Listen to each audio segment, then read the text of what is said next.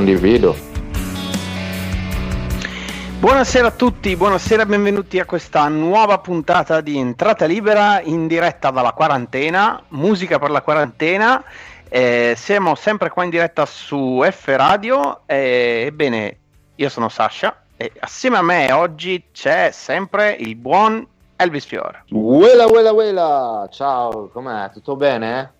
Tutto bene, tutto bene, si continua questa quarantena ancora più stringente da, dal mega show che ha fatto Giuseppe Conte sabato sera alle 23, che tra l'altro io ho scoperto per caso perché ho visto improvvisamente la mia bacheca fiondarsi tipo oh, oh, Conte in diretta fra 5 minuti, Conte in diretta fra 5 minuti, oddio, oddio, aspetta che accendo la tv e, e, tipo c'erano tutti i telegiornali, tutti in edizione straordinaria, tutte robe, neanche fosse è, e poi lui ha fatto tipo mezz'ora di ritardo. Sì, sì, sì, lo so. Lo quindi, so. C'ero, quindi tipo... presente. C'è eh, stato il delirio con la gente che sclerava perché da un momento all'altro non si capiva quando Beh, sarebbe non arrivato. Si capi- non si capiscono un sacco di cose, onestamente. Hai visto anche i meme di oggi su di lui? Sì, e... sì. sì, sì, Queste sì, cose sì, mi ecco, fanno letteralmente impazzire. Io ho scoperto la pagina Le bimbe di Giuseppe Conte, quella veramente no, mi, mi, mi, uccide. Dai, aspetta, è bellissima. Spiega, che questa non la conosco, cosa, di cosa si tratta? Praticamente sono una pagina di probabilmente ragazze soprattutto, ma, ma da, da, un po' di tempo a questa parte anche ragazzi, eh, che si chiama Le bimbe di Giuseppe Conte e praticamente prende immagini di, di vita quotidiana di Conte, insomma, di, che tipo foto di lavoro no? di Giuseppe Conte e ci piazza sopra quegli effetti da cinquantenne, quindi le roselline, i fiorellini. Le... sì, sì, sì, e quindi queste sono le, le, cose che intrattengono la quarantena. Figata, ragazzi. Ma a parte Veramente. questo, come te la cavi a casa? Cioè in smart working? Questo, tutto ok in smart working oggi sono uscito, ma per esigenze lavorative, nel senso che ah. sono dovuto andare a prendere dei materiali che mi serviranno poi per lavorare a casa in questo periodo. Quindi tutte cose che eh, comprese dal decreto, dalla legge, insomma, non, so, non ho fatto nulla di fuorilegge. E, ehm, e ho notato che veramente la gente sta rispondendo bene, nel senso che c'è poca gente per strada, quindi molto bene, e soprattutto poche macchine quindi ah, era sì. ora che rispondesse bene dal momento che hanno dovuto bloccare l'Italia per far capire alla gente che doveva stare a casa. Eh sì, fondamentalmente sì, eh, non, non, male, non, ti possono non dare ragione. Però no, mi incuriosisce questo fatto perché io è più o meno due settimane che non esco di casa se non per andare a fare la spesa e quindi mi chiedevo appunto com'era la situazione a Udine. Qua sai, eh, mm. di solito in Carnia è la norma che ci sia poca mm. gente, quindi mm-hmm. vedo poca differenza onestamente. Probabilmente la situazione che tu avresti visto oggi a Udine sarebbe stata una situazione normale a Verzenis, probabilmente. bene, esatto. bene, dai. Invece eh... lì in Carnia proprio quindi 0 di 0. Ah, guarda, sì sì, è tutto, tutto nella norma, motoseghe che viaggiano a rotta di collo quelle sono mai in, vita mia, mai in vita mia avrei pensato di amare così tanto le motoseghe come in questo eh. periodo, perché ti giuro Ale, mi sento meno solo. Ah, neanche 28 giorni no. dopo. La, la, mattina apro, apro la finestra no, e sento motoseghe tutto spiano e dico, ah che bello, che bel suono. La natura. Ciao, ciao a tutti. Che figata, mi fa esatto, esatto. solo, onestamente. Un, un saluto anche al nostro regista, non dimentichiamoci Enrico Turello, ah, in, eh, che senza di lui non, sapremo, cioè, non saremmo in grado di fare queste robe. Eh? No, cioè, tu sai che io tecnologicamente non ci capisco un cazzo. Ecco, ecco. Saremmo Quindi... nella merda più totale. Grazie ad Enrico. Meno male che c'è Enrico. Esatto, che poi oggi ci offrirà anche i commenti in diretta, quindi wow, tanto, super un po' di novità in queste cose, esattamente. E allora scriveteci. Esatto, scriveteci in diretta gli argomenti di oggi avremo un macro argomento che in realtà, eh, siccome domani sono i 40 anni di un disco spettacolare, a mio avviso, che è Duke dei Genesis, approfittiamo di fare un po' una mini cronistoria di cosa è successo nei Genesis eh, dopo l'uscita di Steve Hackett, eh, quindi nel 1977, fino all'uscita di Duke. Quello che da molti è considerato come l'ultimo grande disco dei Genesis per me no, ma eh, quelli sono mm, problemi miei, chiamiamoli così, perché io adoro Invisible Touch tanto quanto adoro Selling Ingram e The Pound. Eh, io, sai, eh, quando si parla di personaggi del genere, per me è un po' è, è, molto soggettivo, ok? A te può piacere un disco, ma un altro, però è un dato di fatto che tutto ciò che hanno fatto è di altissima qualità. Uh-huh, Quindi, capito? Stiamo sì. parlando di ok, a me piace la fragola, ok, a me piace la mela. Capito? Sì, sono gusti personali, chiaramente. Non toglie che siano dei capolavori di madre natura, giusto? Esattamente, esattamente. Grazie a Dio che ci sono. Partiamo da questo preconcetto, insomma. Mm-hmm. E, invece da parte tua, che argomenti arriveranno questa sera? Ma guarda, casualmente ti dirò, perché ultimamente non sono molto di film e di musica, se devo essere sincero, sono mm. alquanto distratto da tutto ciò che riguarda il coronavirus.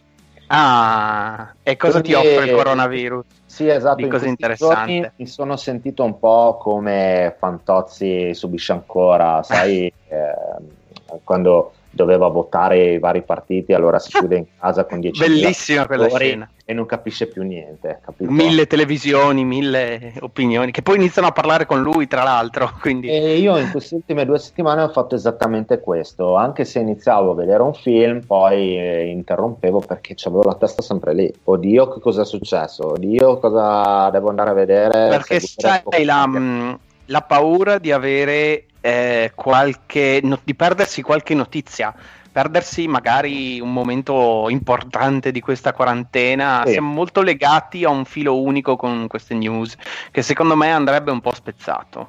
Deve, perché... dobbiamo spezzare, anche perché ci si appesantisce molto.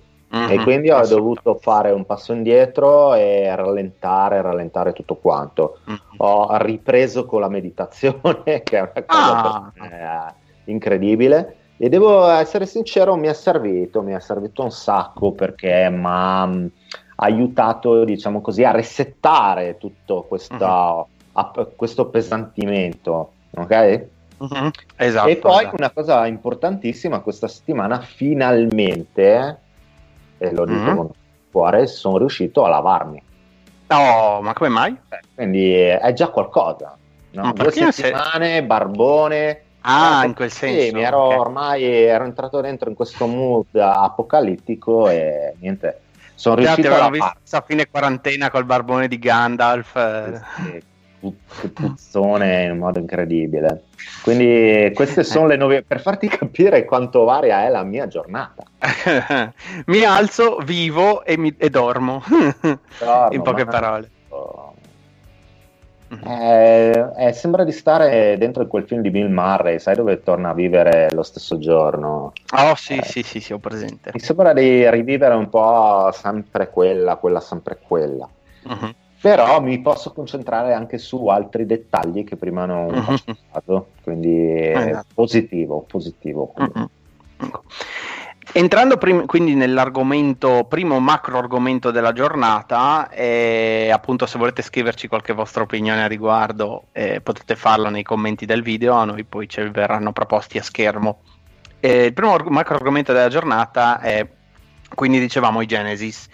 Genesis che sappiamo tutti sono una delle band più importanti del panorama mm, musicale rock eh, internazionale, prima come band prog e in seguito come ehm, come appunto eh, band pop degli, soprattutto degli anni 80.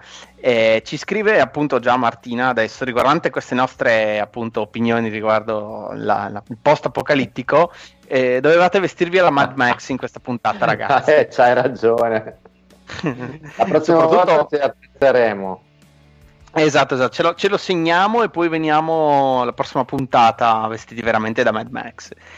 Comunque, dicevamo, i Genesis al momento dell'uscita di Steve Hackett dalla band è il secondo mh, mm, giro di boa, chiamiamolo così, della carriera dei Genesis. Dopo già l'uscita di Peter Gabriel nel 75, eh, i tre rimasti, ovvero Phil Collins, eh, Tony Banks e Mike Rutherford, si trovano a un bivio.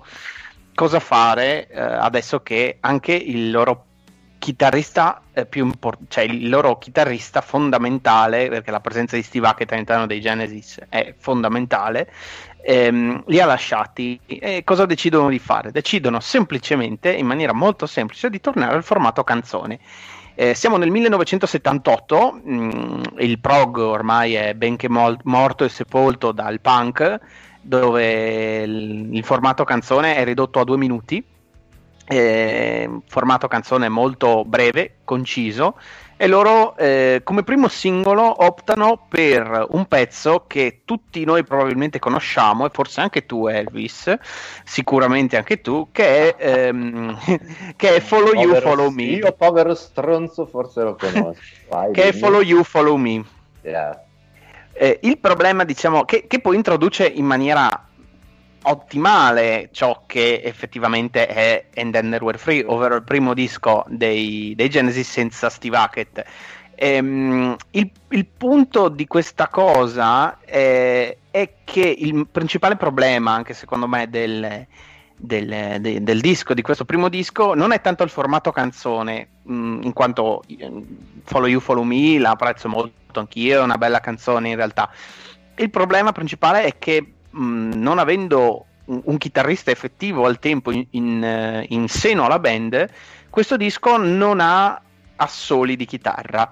Non ci sono assoli di chitarra, se ci sono sono sostituiti dalla tastiera, pensiamo a Follow You Follow Me, appunto Follow You Follow Me, eh, che non ha un assolo di chitarra, ma piuttosto ha un assolo di tastiera di Banks e appunto la maggior parte di And Then We're Free è stato eh, pensato da Banks. Mm-hmm. Eh, assieme poi unito assieme agli altri due, a Rutherford e a Collins. Io direi che ci possiamo andare ad ascoltare un pezzo già da questo disco, così per far capire un po' mh, cosa succede nei Genesis nel 1978 Ehm, la canzone che veniamo a proporre non è appunto Follow You, Follow Me, come uno potrebbe pensare, visto che l'abbiamo citata, eh, perché sarebbe troppo ultra... semplice. Eh, sarebbe eh, stato ragazzi, troppo semplice. Eh. Esatto, esatto, esatto. Vi andiamo a proporre invece una canzone un po' meno conosciuta, che però eh, nel, in quel tour veniva suonata molto spesso, in quanto era molto apprezzata anche dai Genesis stessi. Eh, la canzone, vi ricordiamo, potete sentirla su www.fradio.it. Per motivi di copyright non potremo mandarla su Facebook, però vi invitiamo appunto a, ad andare su fradio.it ad ascoltarla e poi o rimanete là e ci ascoltate tranquillamente anche da là. Oppure tornate qua e potete scriverci anche i commenti se volete, oppure noi, eh, guardate le cose mettiamo, in sincrono. Vi mettiamo in sovraimpressione comunque la nuova autocertificazione di Conte, così eh, Esattamente, esattamente. La canzone che andiamo a ascoltare adesso si intitola Deep in the Mother Hole. F Radio, radio. F Radio, your streaming radio. Deep in the Mother Hole eh, dei Genesis, tratta da And Then Were Free, disco del 1978 che in realtà catapultò i Genesis nel mondo del pop, nel mondo sì. del grande successo commerciale. Esatto. Eh, Infatti, Beh, ma c'è da dire che in, in, questo periodo appunto i Genesis uh, si presero una, una lunga pausa, di, eh, voglio dire di inattività, giusto? Beh, dopo al termine di Endeavor Free appunto si è presa una bella pausa dovuta soprattutto a eh, un problema grosso che era eh, il matrimonio il finito Collins. di Phil Collins, esatto, il primo matrimonio. Ha cercato in tutti i modi di eh, recuperarlo, però poi esatto, fine... aveva la moglie canadese che però, il, che però, visto che lui era più fuori casa che in casa, ha deciso di mollarlo in poche parole e trasferirsi eh, lei col figlio in Canada. Lui è praticamente la rincorsa fino in Canada per, eh, ehm, per cercare di, ehm, di riprendersela, ehm, però non c'è riuscito appunto. E una volta tornato in Inghilterra ha iniziato a scrivere tutta una serie di pezzi che poi entrarono a far parte sia di Duke che di, eh, del suo primo album solista Face Value.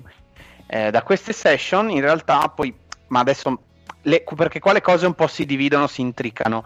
Comunque, mm-hmm. chiudendo il discorso di And There Were Free, ehm, sì. il disco And There Were Free ha raggiunto, le, per farvi capire quanto è stato importante per i Genesis, ha raggiunto la posizione numero 14 della Billboard eh, Top 200 negli Stati Uniti ed è entrato al terzo posto eh, in Regno Unito, nella classifica del Regno Unito, quindi del paese de, de, de, della loro casa dei Genesis effettivamente. Mm, al termine di questo periodo, come ho detto, c'è stato questo, questo problema per Collins. Dall'altra parte, però, Rutherford e Banks eh, approvarono appunto il, um, questa, questo momento di pausa eh, e si dedicarono a due progetti solisti loro che sono Small Scripts Day. Script. Esatto, e a Curious Feeling, Feeling esattamente, yes. di Tony Banks. Entrambi i dischi molto molto belli, devo dire. Small Scripts Day io ce l'ho in, um, in vinile e devo dire che la suite è veramente qualcosa e di se non ricordo male, entrambi i dischi sono stati fatti a Stoccolma e eh, dalla, mh, mm, editi dalla Polar Music, no, negli sì, Polar, esatto, Polar Music nei Studio. Polar Music Studio, che esatto, che erano gli studi esatto, erano di proprietà degli ABBA, esattamente, esattamente. Eh, quindi diciamo, eh beh, ma quegli anni lì eh, c'erano un sacco di incastri, no? Eh, Collins nel frattempo, quindi dopo aver perso definitivamente la moglie, ritornò in, in, Europa, quindi ritornò in Inghilterra e si dedicò, come ho già detto, appunto alla scrittura nella sua abitazione nel Surrey. Ehm, cosa scrisse in questo periodo? Utilizzò soprattutto degli strumenti mh, mm, se, mh, mm, nuovi al tempo, come possono essere il sintetizzatore e la batteria elettronica, ma utilizzò soprattutto il pianoforte. Però, e... Eh, scusa se ti disturbo, Ale. Mm. Cioè, lui in questo periodo, comunque, oltre a fare quello che stai dicendo tu, ha fatto anche, se non mi ricordo male, delle session con Brand X e se sì. non sbaglio qualcosina per il terzo album di solista di Peter Gabriel, può essere? Esatto, Quella, in quell'album lì in particolare Collins, eh. ehm, questo forse non so, dovresti saperlo anche tu, il fatto che quell'album lì ehm, è l'unico a non avere piatti all'interno del, della, de, dell'album, cioè sono, sono sì. solo rullanti o Charleston se non sbaglio. Non ci sono crash o robe così. Ecco. È vero, è vero, è vero. E quindi praticamente eh, con, di, di, fronte anche a questa un po' ispirazione... Se non sbaglio anche c'è qualcosa con la batteria elettronica, iniziava sì. già a lavorare su questo fronte. E infatti lui... Molto mm, interessante. Quando i tre Genesis si ritrovarono nel settembre del 79, Collins portò tutto il materiale che aveva scritto in questo periodo. E, mm, pensate un po', eh, venne, vennero scelti due o tre brani in realtà che poi vennero ampliati eh, dalla scrittura collettiva assieme a, Collins, eh, assieme a Rutherford e a Banks. Un brano che venne scartato da Banks e Rutherford, non ritenuto importante o comunque all'interno della struttura del disco, indovina qual era Elvis? Prova a spararne uno. Oh. Un brano che poi finì nel primo disco solista di Collins che si intitola proprio In Face Value forse. Esatto, quello è il disco. Il brano è proprio In the Air Tonight. Ah sì, adesso. Adesso con i nomi mi incasinavo, però... Sì, perché so che tu hai, sì, hai sì, il problema io, dei nomi. Io ormai vado per tracce, devi capire. Cioè, per me i nomi delle canzoni di quel disco, la 1, la 2, la 3. Eh, esattamente, esattamente. Ah, ma te sei un'enciclopedia vivente, quindi... Oh, insomma, Nessuno... non esageriamo, non esageriamo. No. Comunque, in questo, in questo, momento di scrittura collettiva, ehm, i Genesis arrivarono addirittura a partorire una suite intera di brani eh, che volevano di quasi 25 minuti e volevano che occupasse l'intero lato A del disco. Poi nel momento in cui l'hanno registrata si sono accorti che ah, hanno pensato un po' al mercato e hanno detto ma chi è lunga. che nel 1980 ascolta un brano di 25 minuti quando i brani usciti in quell'anno erano Message in a Battle esatto. o comunque brani di questo tipo più se- semplici e meno articolati, non lunghi. Chi è che ormai ascolta più un brano di 25 minuti? E decisero quindi di separarlo in, in, in cinque pezzi in realtà, Behind cinque e mezzo. Sicuramente. Esatto, in uh, Behind the Lines, Duchess, Guide Vocal. Esatto, uh-huh. e poi Guide Vocal. Quella, eh, quella mh, mm, era una progressione armonica di Rutherford dalla chitarra, no? Giusto? Turn It, sì, esatto. come si chiamava? Turn It... Uh, Turn It On Again.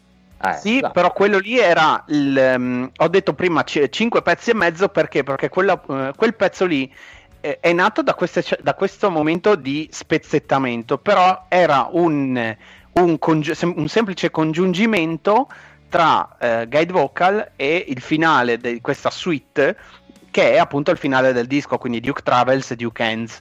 Eh, esatto, um, è il lungo finale strumentale che esatto, in quasi 10 minuti, esatto. Sì, sì, sì. Veramente eh. splendido quel pezzo lì, veramente splendido. Eh, riguardo a Turning On Again, appunto, eh, fu un grande successo commerciale, lo dicevamo, anche, anche questo, un, un, probabilmente uno dei più grandi successi commerciali. Eh, fu al tempo, entrò in quasi tutte le classifiche mondiali eh, ancora oggi molti si ricordano i Genesis per Turning On Again, oltre che molti altri brani, insomma. Ehm, in, eh, per dirti, nella, nella, classifica dei singoli inglesi arrivò addirittura fino alla numero 8, quindi eh, è un grande successo che ancora oggi molti ricordano.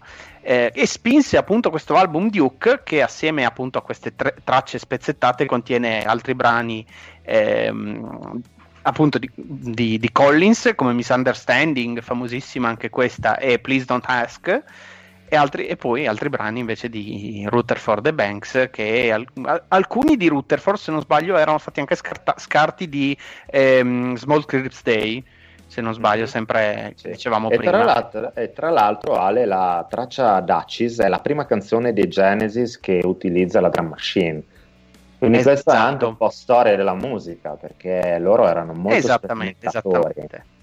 Sono stati sperimentatori esattamente, ma, ma probabilmente questa cosa qua dovuta anche, come ti dicevo, al, al, progetto che hanno avuto con Gabriel, del terzo album di Gabriel, che gli ha probabilmente influenzato, influenzato Collins in questo ambito qua. Sì. Ehm, su alcuni Sicuro. brani, come ad esempio Please Don't Ask, si possono anche risentire degli echi di... Mh, mm, dei lavori solisti successivi di Collins. Mm-hmm. È, molto, molto, simile. Se tu lo vai ad ascoltare, però senti subito qualche. Assolutamente, qualche... Si, sente, si, sente, subito sì, l'influenza. Poi attenzione, che mi, mi è stato fatto notare anche da beh, vari, vari, libri che avevo letto in realtà, eh, che in Duke Travels, il finale di Duke Travels, quindi il pezzo che collega Duke Travels a Duke Ends, eh, è proprio una citazione da eh, il reprise di In the Court of the Crimson King in In the Court of the Crimson King. C'è proprio ehm, un sintetizzatore che suona le stesse note che suonava il Mellotron in, in The Court of the Crimson King all'inizio di questo reprise. Questa è proprio una chicchetta giusto per eh, non la sapevo qua, fighissimo eh, non l'avevo notata finché non me l'hanno fatta notare cioè, io, io mai l'avevo sentito mille mia. volte ma non, non, l'avevo mai associato. Me l'hanno fatto notare ed effettivamente la somiglianza è abbastanza eh, palese. diciamo che è al limite tra omaggio e citazione perché non, è, non, sono identiche, non sono le stesse note, però è un po' al limite, cioè lo senti, ti, ti accorgi. Parlando di Turning On Again, invece, adesso lascio la parola a te perché, ehm, per spiegare un po' la canzone, perché eh, te la lancio dicendo che è una canzone pop, pur non essendo come struttura una canzone pop.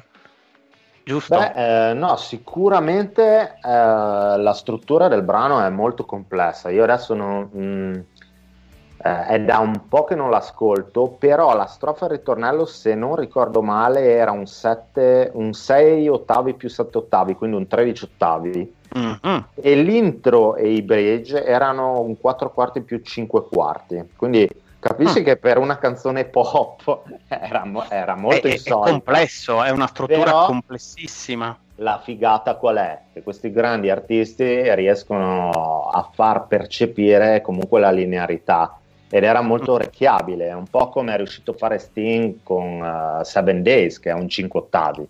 Però per eh, esempio. uno non se ne accorge perché, um, perché solo i grandi riescono a fare queste cose, a rendere musicale anche metriche che escono dai uh-huh. quattro quarti. Esattamente, fighissimo, no? Veramente, veramente figo.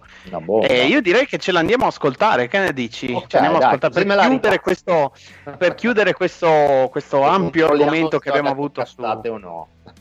Perché comunque ricordiamolo, Duke domani compie 40 anni e siamo ancora qua a parlarne. Ciò significa che a dispetto di chi lo consideri un brutto disco prog, chi invece lo consideri un bel disco pop, io lo ritengo invece che sia un disco punto e basta, al di là dei generi.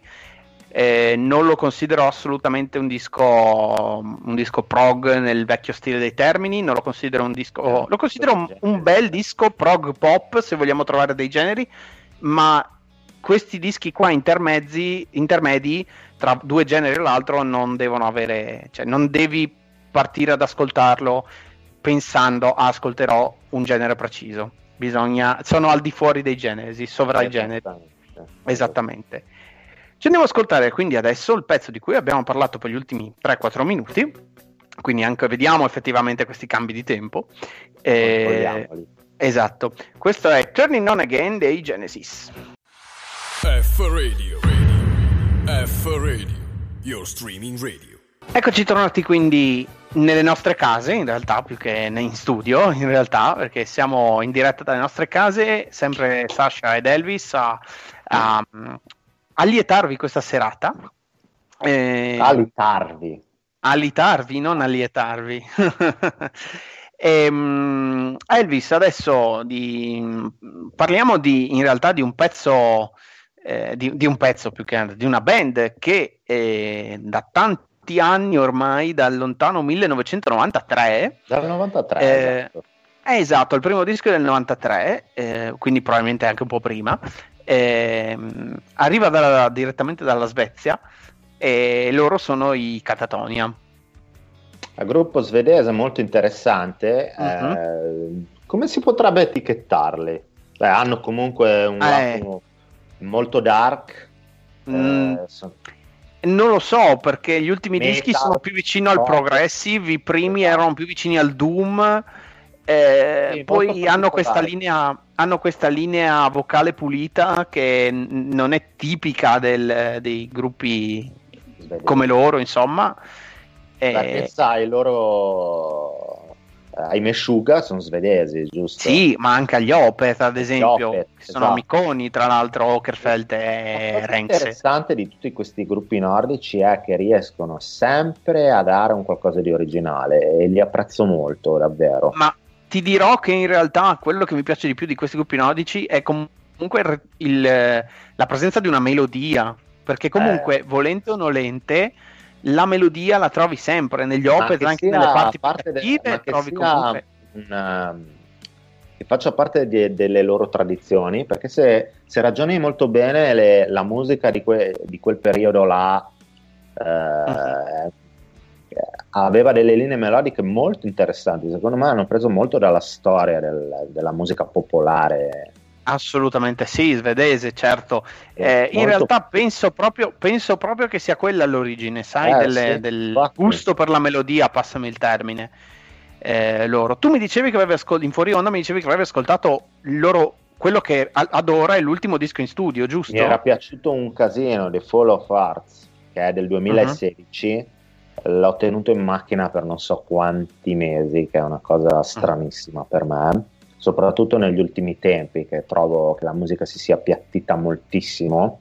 Per farvi capire, eh. l'ultimo disco che, tenendo, che, ha tenuto in macchina da mesi era l'ultimo dei Tool, per dire, sì, quindi band storiche. Tool è da agosto che è sempre lì fisso. In realtà adesso ha preso il suo posto l'ultimo di Robert Glasper, che è una figata pazzesca. Mm. Eh, fuck Your Feelings. Ok. Fuck Your Feelings, penso che il titolo. Ok. Però è una band mi sarebbe sempre piaciuto vedere dal vivo, non l'ho mai vista purtroppo. Uh-huh. E se non la conoscete vi consiglio, ve la consiglio. molto figa. Uh-huh. E poi ha questa eh. di fondo che a me piace tantissimo, è una, un modo anche di registrare i dischi, una pulizia pazzesca, uh-huh. anche tecnicamente fanno sempre cose eccelse loro. Uh-huh. Io ti dirò, de, tornando all'argomento invece Catatonia, i miei dischi preferiti loro sono, vabbè, The Great Cold Distance, che anche quello, secondo me, è la vera unione tra l'alternative e la melodia, cioè il fatto che comunque ci sia una componente alternative all'interno di una band come ad esempio eh, i Catatonia, che hanno una componente decisamente meno melodica, cioè i primi dischi dei Catatonia, come posso dire ad esempio, ehm, oddio, come si chiama? Brave Murder, Murder, Day oppure Dance of December Souls, già lì la componente melodica la senti poco.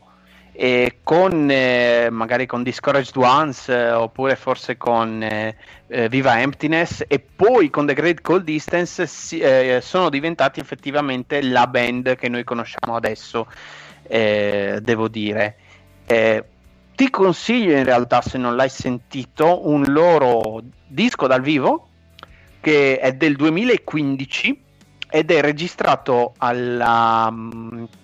Uh, Dio, come si chiama? Comunque si intitola Sanctitude. È un disco totalmente in acustico, solo strumenti acustici, eh, ovviamente amplificati, ma comunque acustici ed è registrato alla um, um, come si chiama? È, è, registrato praticamente alla Union Chapel, scusa, alla Union Chapel okay. di Londra.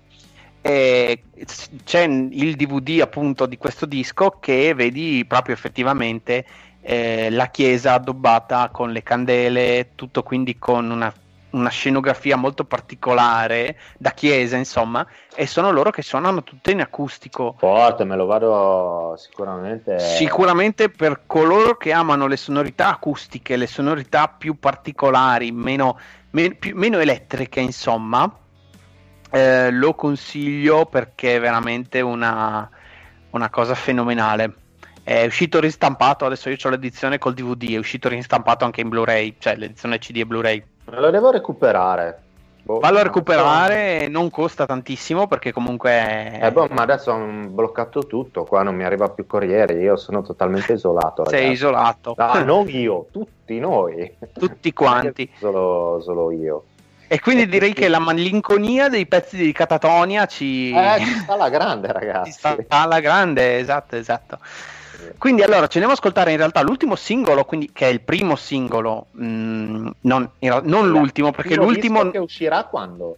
Eh, mi pare che sia il 26 aprile o comunque ah, giù di lì fine aprile. come data per far uscire i dischi. E il problema qual è? È che avevano già annunciato la data di uscita eh, a gennaio so. quando è scattato oh, il delirio, il caos, quindi ragazzi. prima e che poi, scattasse... Tra l'altro hai sentito di quel tour... Uh... Oh, giusto, anche quello. Dai, diciamolo ormai. Diciamolo, diciamolo, sì, sì. Praticamente Vai. cosa è successo? È successo che ehm, non, non, so se qual- gli ascoltatori lo sanno, comunque lo specifico, c'era questo tour dei Testament, dei Death Angel e degli Exodus che portavano in giro assieme la musica, diciamo, della Bay Area degli anni 80, insomma.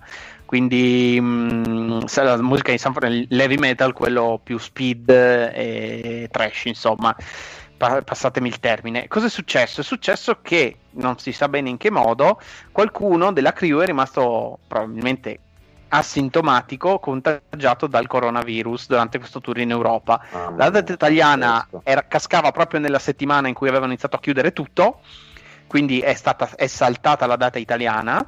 Eh, di questo tour il problema è cosa è successo? Che l'hanno preso da qualche altra parte, evidentemente, perché non sono entrati su territorio italiano e, ehm, e, sono tornati in America e uno dopo l'altro hanno iniziato a avere tutti quanti i sintomi del coronavirus, ma tutti quanti, cioè da, dai musicisti alla crew, addirittura il, se non sbaglio il chitarrista dei Death Angels è in terapia intensiva eh, perché eh, probabilmente si è preso quello, ha, ha avuto la sfortuna e si è preso... si è preso to- la versione bella tosta. Eh, ragazzi, è un dramma per tutti eh, questa cosa. È un dramma, è un dramma, quindi non, non... nessuno escluso, quindi mi raccomando ragazzi, stiamo ogni a casa. Settore, ogni settore, ragazzi, è... Stiamo a casa, mi raccomando, vediamo di non fare cavolate. Esatto. Ma soprattutto, mm-hmm. sai Ale, non fare, stare a casa, non fare cavolate, ok? Per la salute nostra e degli altri. Ma anche secondo me cosa che la gente non dice mai, per rispetto di chi è in prima linea, per il certo, rispetto certo, verso che... i medici, verso gli infermieri, le infermiere, i camionisti. Di quelli che stanno che... lavorando per eh, far sì che tutto vada avanti. Chi ha i supermercati, che esatto, esatto, esatto. cibo. Quindi che vorrebbero sono... stare a casa, ma purtroppo devono andare per gli altri. Bisogna avere rispetto per tutte queste persone. Mm e è l'unico modo che abbiamo per sconfiggere sta merda di virus. E, ragazzi, mm-hmm. solidarietà e cercare di, di questo spirito civico che purtroppo è andato a perdersi nel corso dei decenni, mm. secondo me. Esatto, esatto. Io direi che adesso con questo mood un po' malinconico Ma ci andiamo a ascoltare direi sono esatto, esatto, il primo singolo da City Burials, il nuovo disco di Catatonia, si intitola Lecker. F Radio, radio. F Radio, your streaming radio. Eccoci tornati in questa puntata appunto per la quarantena di entrata libera. Io sono Sasha, con noi c'è sempre Elvis. E questo era l'ultimo singolo dei Catatonia. Qua, no, in realtà non era l'ultimo, era il penultimo. penultimo. Perché, perché venerdì, giovedì scorso è uscito l'ultimo singolo che a me non è piaciuto tanto, devo ammettere.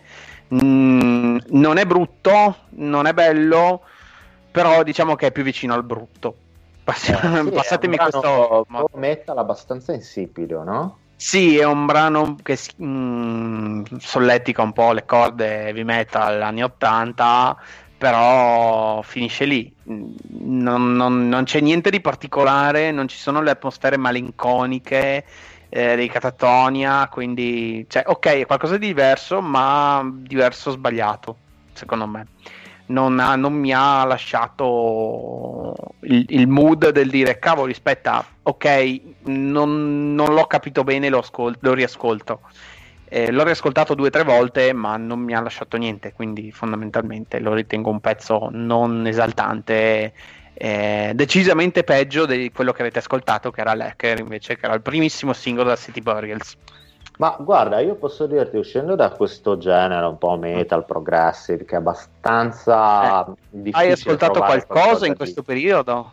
Io posso dirti di aver ascoltato l'ultimo disco di Pat Metini, quindi lo so ah. che cambiamo drasticamente genere, ci sì, esatto. jazz, però ragazzi veramente vi consiglio un grandissimo disco. Adesso te lo faccio vedere anche, non so ah, ce l'hai lì, ecco. Mm-hmm. Che bella la copertina. La copertina, sì, è quasi a dirci attenzione gente che sta arrivando l'uragano. e quando è uscito questo disco è qua? Uscito, eh, prima che scoppiasse tutto questo ca- cataclisma, okay. credo due settimane prima del okay. problema coronavirus.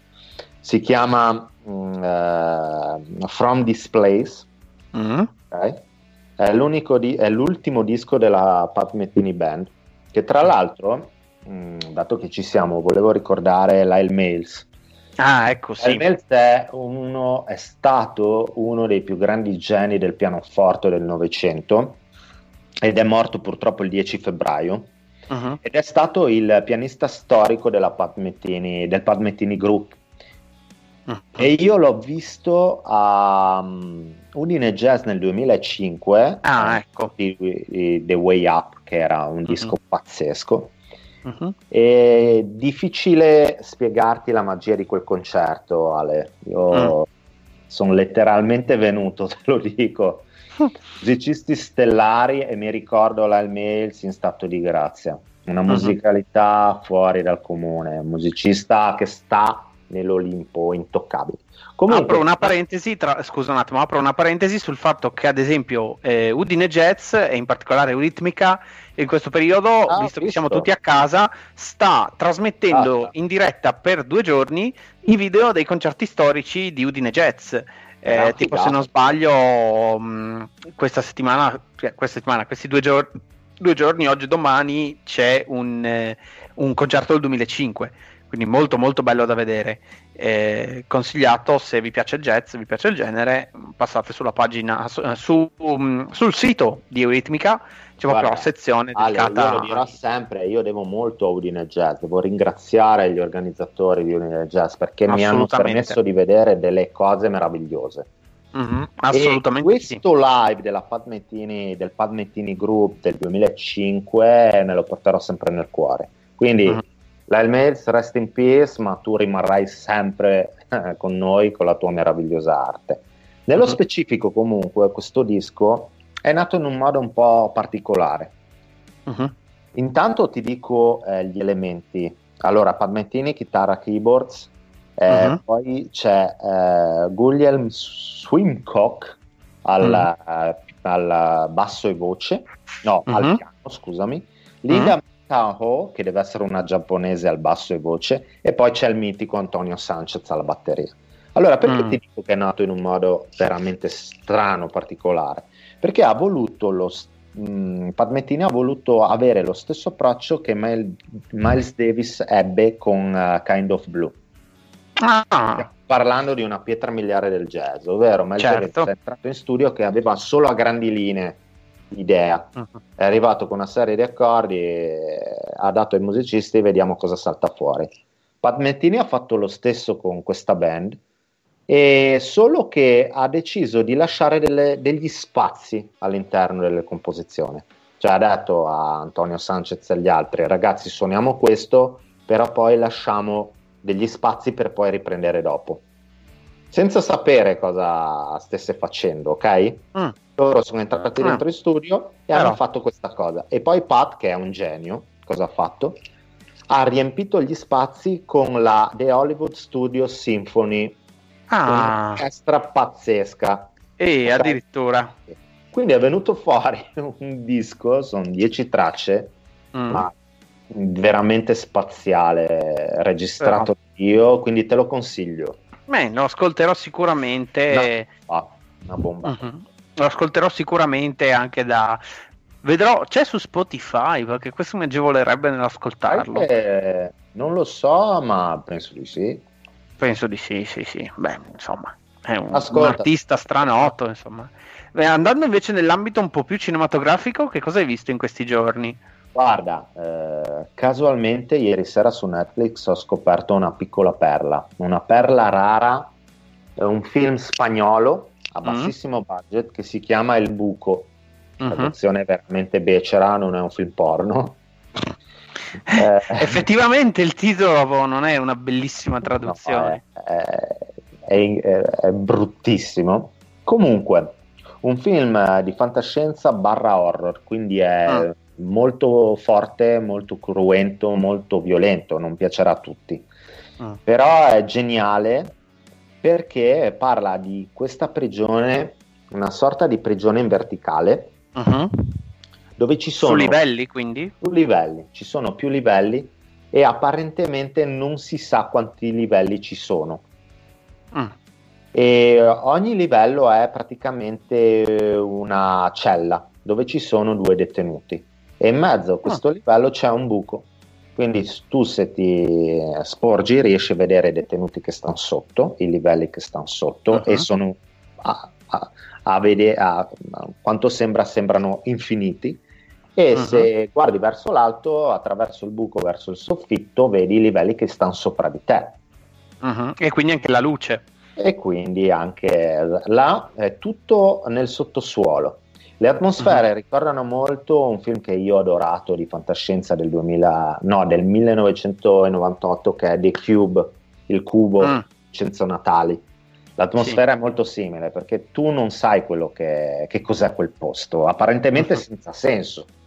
Uh-huh. E devi sapere che lungo questo buco scorre una piattaforma, infatti uh-huh. il film si chiama The Platform ok? Uh-huh. Che è una gigantesca tavola imbandita di cibi a manetta e che cala all'interno di questo buco, arriva nelle celle, sta circa due minuti e i detenuti devono ovviamente mangiare per non morire di fame. Mm-hmm, quindi arraffare nel minor tempo arraffare possibile la maggior più cose possibile per non crepare di fame. Cosa succede? È chiaro che i detenuti che stanno ai primi piani mm-hmm. mangeranno molto di più di quelli che magari chiaro, stanno perché non avanza niente, no? piano, capito? Eh, sì. E qua mm-hmm. viene fuori il peggio della natura umana. Quindi è un film ovviamente metaforico, allegorico, intanto sulle classi sociali. Sociali, certo. Potresti vedere ogni piano come una classe sociale. Tu vedi i ricchi che stanno sopra e paradossalmente è difficile andare sopra. Come fai ad arrivare al piano superiore? eh, come fai? E C'è un modo? Vogliono, I ricchi non vogliono che tu vada eh, Esatto. Però c'è anche la classe dei poveri dove si sbrana letteralmente per avere eh, cibo. Uh-huh. Quindi è una grande me- metafora intanto su questi poteri, su come è strutturata la società umana. E poi la piramide sociale. Questo, esattamente, poi su questa cosa innata che ha l'uomo, cioè questo egoismo, questa, uh-huh. questo arrappare eh, questa ingordigia no? nel mhm. volere uh-huh. sempre di più, quando potresti uh-huh. in mhm. teoria condividere e spartire affinché tutti i piani abbiano il cibo. Cibo, esatto, invece tutti vogliono hai capito? Chi il massimo piano sì. è ingordo e si uh-huh. ingozza e quindi veramente negli ultimi piani muore di fame. Quindi veramente, veramente bello. va visto con quest'ottica, perché sennò il film ovviamente non ha senso, perché uno dice ma che cazzo sto guardando? Cioè, ha poco senso. Chiaramente, chiaramente. Ma devi... Che voto gli daresti a questo film? A me è piaciuto tantissimo. Non, non voglio dare un voto, però ti dico che è uno dei migliori film di fantascienza anche antropo- antropologicamente parlando è veramente uh-huh. interessante perché capisci il marcio in una situazione di stress ed è molto interessante perché è attualissimo con la situazione che stiamo vivendo. Questa cavolo di um, pandemia. Intanto, no, quest- ma anche per tornare al discorso della gente che non vuole uscire di casa. No, scusami, il contrario, che esce di casa sbattendosi degli altri. Uh-huh. No? È, è, proprio questo di cui ti sto parlando. Uh-huh. Eh, siamo egoisti, pensiamo solo a noi stessi, del resto ce ne sbattiamo le palle. Quindi della uh-huh. comunità chi se ne frega, l'importante è che stia bene io. Hai capito? Esattamente, esattamente. E perché va sì. visto. È, è, un, è, una grossa, è un grosso dito puntato verso l'egoismo, verso l'egoismo ogni tipo di prevaricazione. Non pensare alla comunità, non saper condividere con gli altri ed è perfetto per questi tempi e, e, noi lo possiamo sperimentare perché siamo in mezzo a un cataclisma, situazioni uh-huh. paradossali e purtroppo l'uomo riesce sempre a tirare il peggio fuori il peggio di sé quando dovrebbe essere al contrario pensare agli altri. Quindi può essere un conto. visto con questi occhi perché sai molti ho già letto in rete il film non ha senso è assurdo. Perché non capiscono la metafora. Capito ragazzi, ma dovete vederla in chiave metaforica, allegorica, come era Cube di Vincenzo Natali. È chiaro che un cubo così non ha senso, ma lui voleva mm. rappresentare il casino interiore di ognuno di noi e trovare la via di uscita dell'inconscio è molto dura, hai capito? Quindi vedere sì. i film, le opere d'arte con quest'ottica cambia totalmente prospettiva. Quindi lo consiglio anche se è molto duro, è molto crudo, ci sono scene molto forti. Eh, ve lo consiglio, vedetelo, è su Netflix. Bene, bene.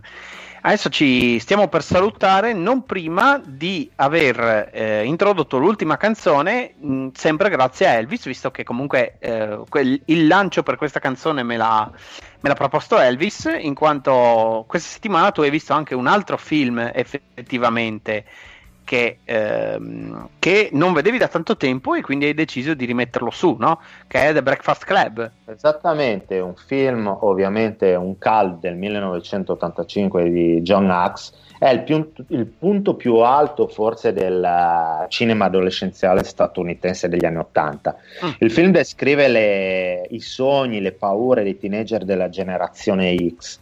Uh-huh. Ed è un cal totale. Adesso ti faccio vedere anche il mio bel Blu-ray.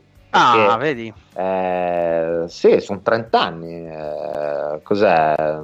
quanti anni? No, dell'85. Quindi 5, quindi sono 35. 35 anni, era il 35esimo, mi sono pappato questo bel Blu-ray, ovviamente prima di questo cataclisma. Uh-huh. E mm, mi sono divertito a vederlo. E, mm, la storia, per chi non conoscesse il film, parla di questi adolescenti eh, molto stereotipato, eh? c'è lo sportivo, uh-huh. il secchione, il teppista. Il classico film teenage, per teenager degli anni 80. Pole- no? Eh, problematica, esattamente. Però che viene punito e quindi sono costretti a passare il, una giornata intera, il sabato, tutto il giorno, in punizione in questa biblioteca di questo liceo americano Uh-huh. E il preside, che è molto severo, gli fa fare, vuole che nell'arco di otto ore scrivano un tema, chi sono io? E da lì parte uh-huh. il mm. film. Quindi è molto yeah. spensierato, molto bello, anche molto profondo in certi punti. Uh-huh. Ho rivisto volentieri, se non l'avete visto, eh, vedetelo perché ha un grandissimo cult. Sì, è un film per adolescenti, eh, ragazzi. Chiaro, chiaro, chiaro. Non aspettiamoci, non aspettiamoci un capolavoro. Però sì, sì. The Breakfast Club è... Mh, mm, un film che vi consiglio e anche la canzone. Perché la canzone, la canzone che è una colonna sonora di tutto rispetto perché eh, esatto era una canzone dei Simple Minds. Esattamente scritta apposta per il film tra esatto e poi eh, contenuta all'interno di un album dei Simple Minds ma esatto. comunque in generale è stata la prima eh, la, è stata per la prima volta eh, um, fatta editata in, questa, in, questo film nella colonna sonora appunto di The Breakfast Club. Eh, noi vi salutiamo e, esatto. e la canzone è insomma spensierata, così ci togliamo questo velo di peso. Esatto, la canzone lo diciamo già adesso il titolo è Don't You Forget About Me, famosissima grande hit appunto dei, dei Simple Minds. E con questa canzone vi salutiamo, vi ringraziamo per essere stati con noi anche questa settimana. La prossima settimana avremo un ospite, l'ospite che ha curato anche la sigla di Tratta Libera, quindi finalmente potrà sentire la sua opera completamente. Eh, Lui ancora non ne sa niente di questa cosa, ma lo scoprirà adesso. Lo scoprirà probabilmente adesso se ci sta seguendo, se no domani mattina quando glielo scrivi. Esattamente. esattamente. Esattamente, bene. Dai, dai, che almeno passiamo un po' il tempo assieme, ci divertiamo, ci esattamente, esattamente. da questo esattamente. Potrete ascoltare la puntata sul, sui podcast del nostro sito, quindi su www.ferrari.it barra shows barra entrata trattino libera eh, io vi ringrazio per essere stati con noi in questa puntata così, seconda puntata casalinga. Cosa ringrazio a te, Elvis. Sasha. Non lo so, non ho ancora deciso in realtà. Probabilmente ascolterò musica. Oh, what a coincidence. te invece no. ti guarderai un film? No, io mi siederò sul divano e guarderò il muro. E collasserai, insomma. Chi lo sa. Speriamo, così mi, ad- eh. mi addormento subito. ecco. Dai, non molliamo, non molliamo. Non molliamo, non si molla niente. Dai. Ci vediamo la prossima settimana. Ci vediamo Sasha. la prossima settimana, Grazie Elvis. Grazie Enrico, esatto in regia, come sempre. E buona settimana, buona quarantena e ascoltate tanta musica perché fa bene, giusto Elvis? Giustissimo, Sasha. Alla prossima settimana. Ciao ragazzi. Don't you forget about me, dei Simple Minds. Yeah. F Radio. radio. F Radio. Your streaming radio.